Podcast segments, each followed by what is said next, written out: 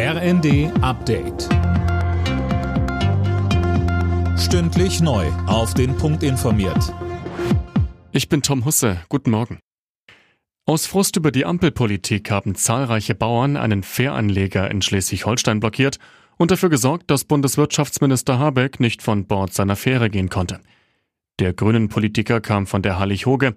Am Anleger in Schlitzziel warteten dann rund 100 Bauern auf ihn. Die Polizei setzte kurzzeitig Pfefferspray gegen die Demonstranten ein. Habeck musste wieder umkehren.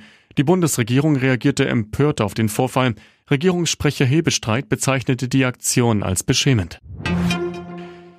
Die Bauern halten an ihren Protesten in der kommenden Woche fest, und das obwohl die Ampel einen Teil ihrer angekündigten Sparpläne zurückgenommen hat. Bauernpräsident Ruckwied betonte, alle Einschnitte müssten weg. Die Bundesregierung hatte unter anderem entschieden, dass Subventionen beim Agrardiesel nicht sofort, sondern schrittweise bis 2026 abgebaut werden sollen. Das sei zumutbar, sagte der Agrarökonom Alfons Ballmann im ZDF.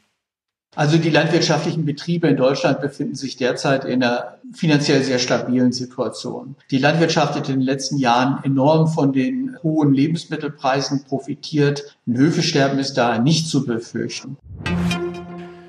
Spitzenpolitiker und Angehörige nehmen heute Abschied vom früheren Bundestagspräsidenten Wolfgang Schäuble.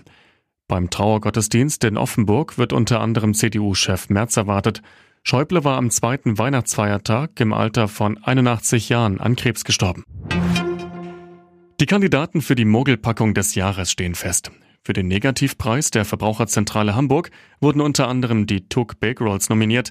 In der neuen Packung ist weniger drin, dazu ist sie noch teurer geworden. Unterm Strich hat sich der Preis mehr als verdoppelt. Alle Nachrichten auf rnd.de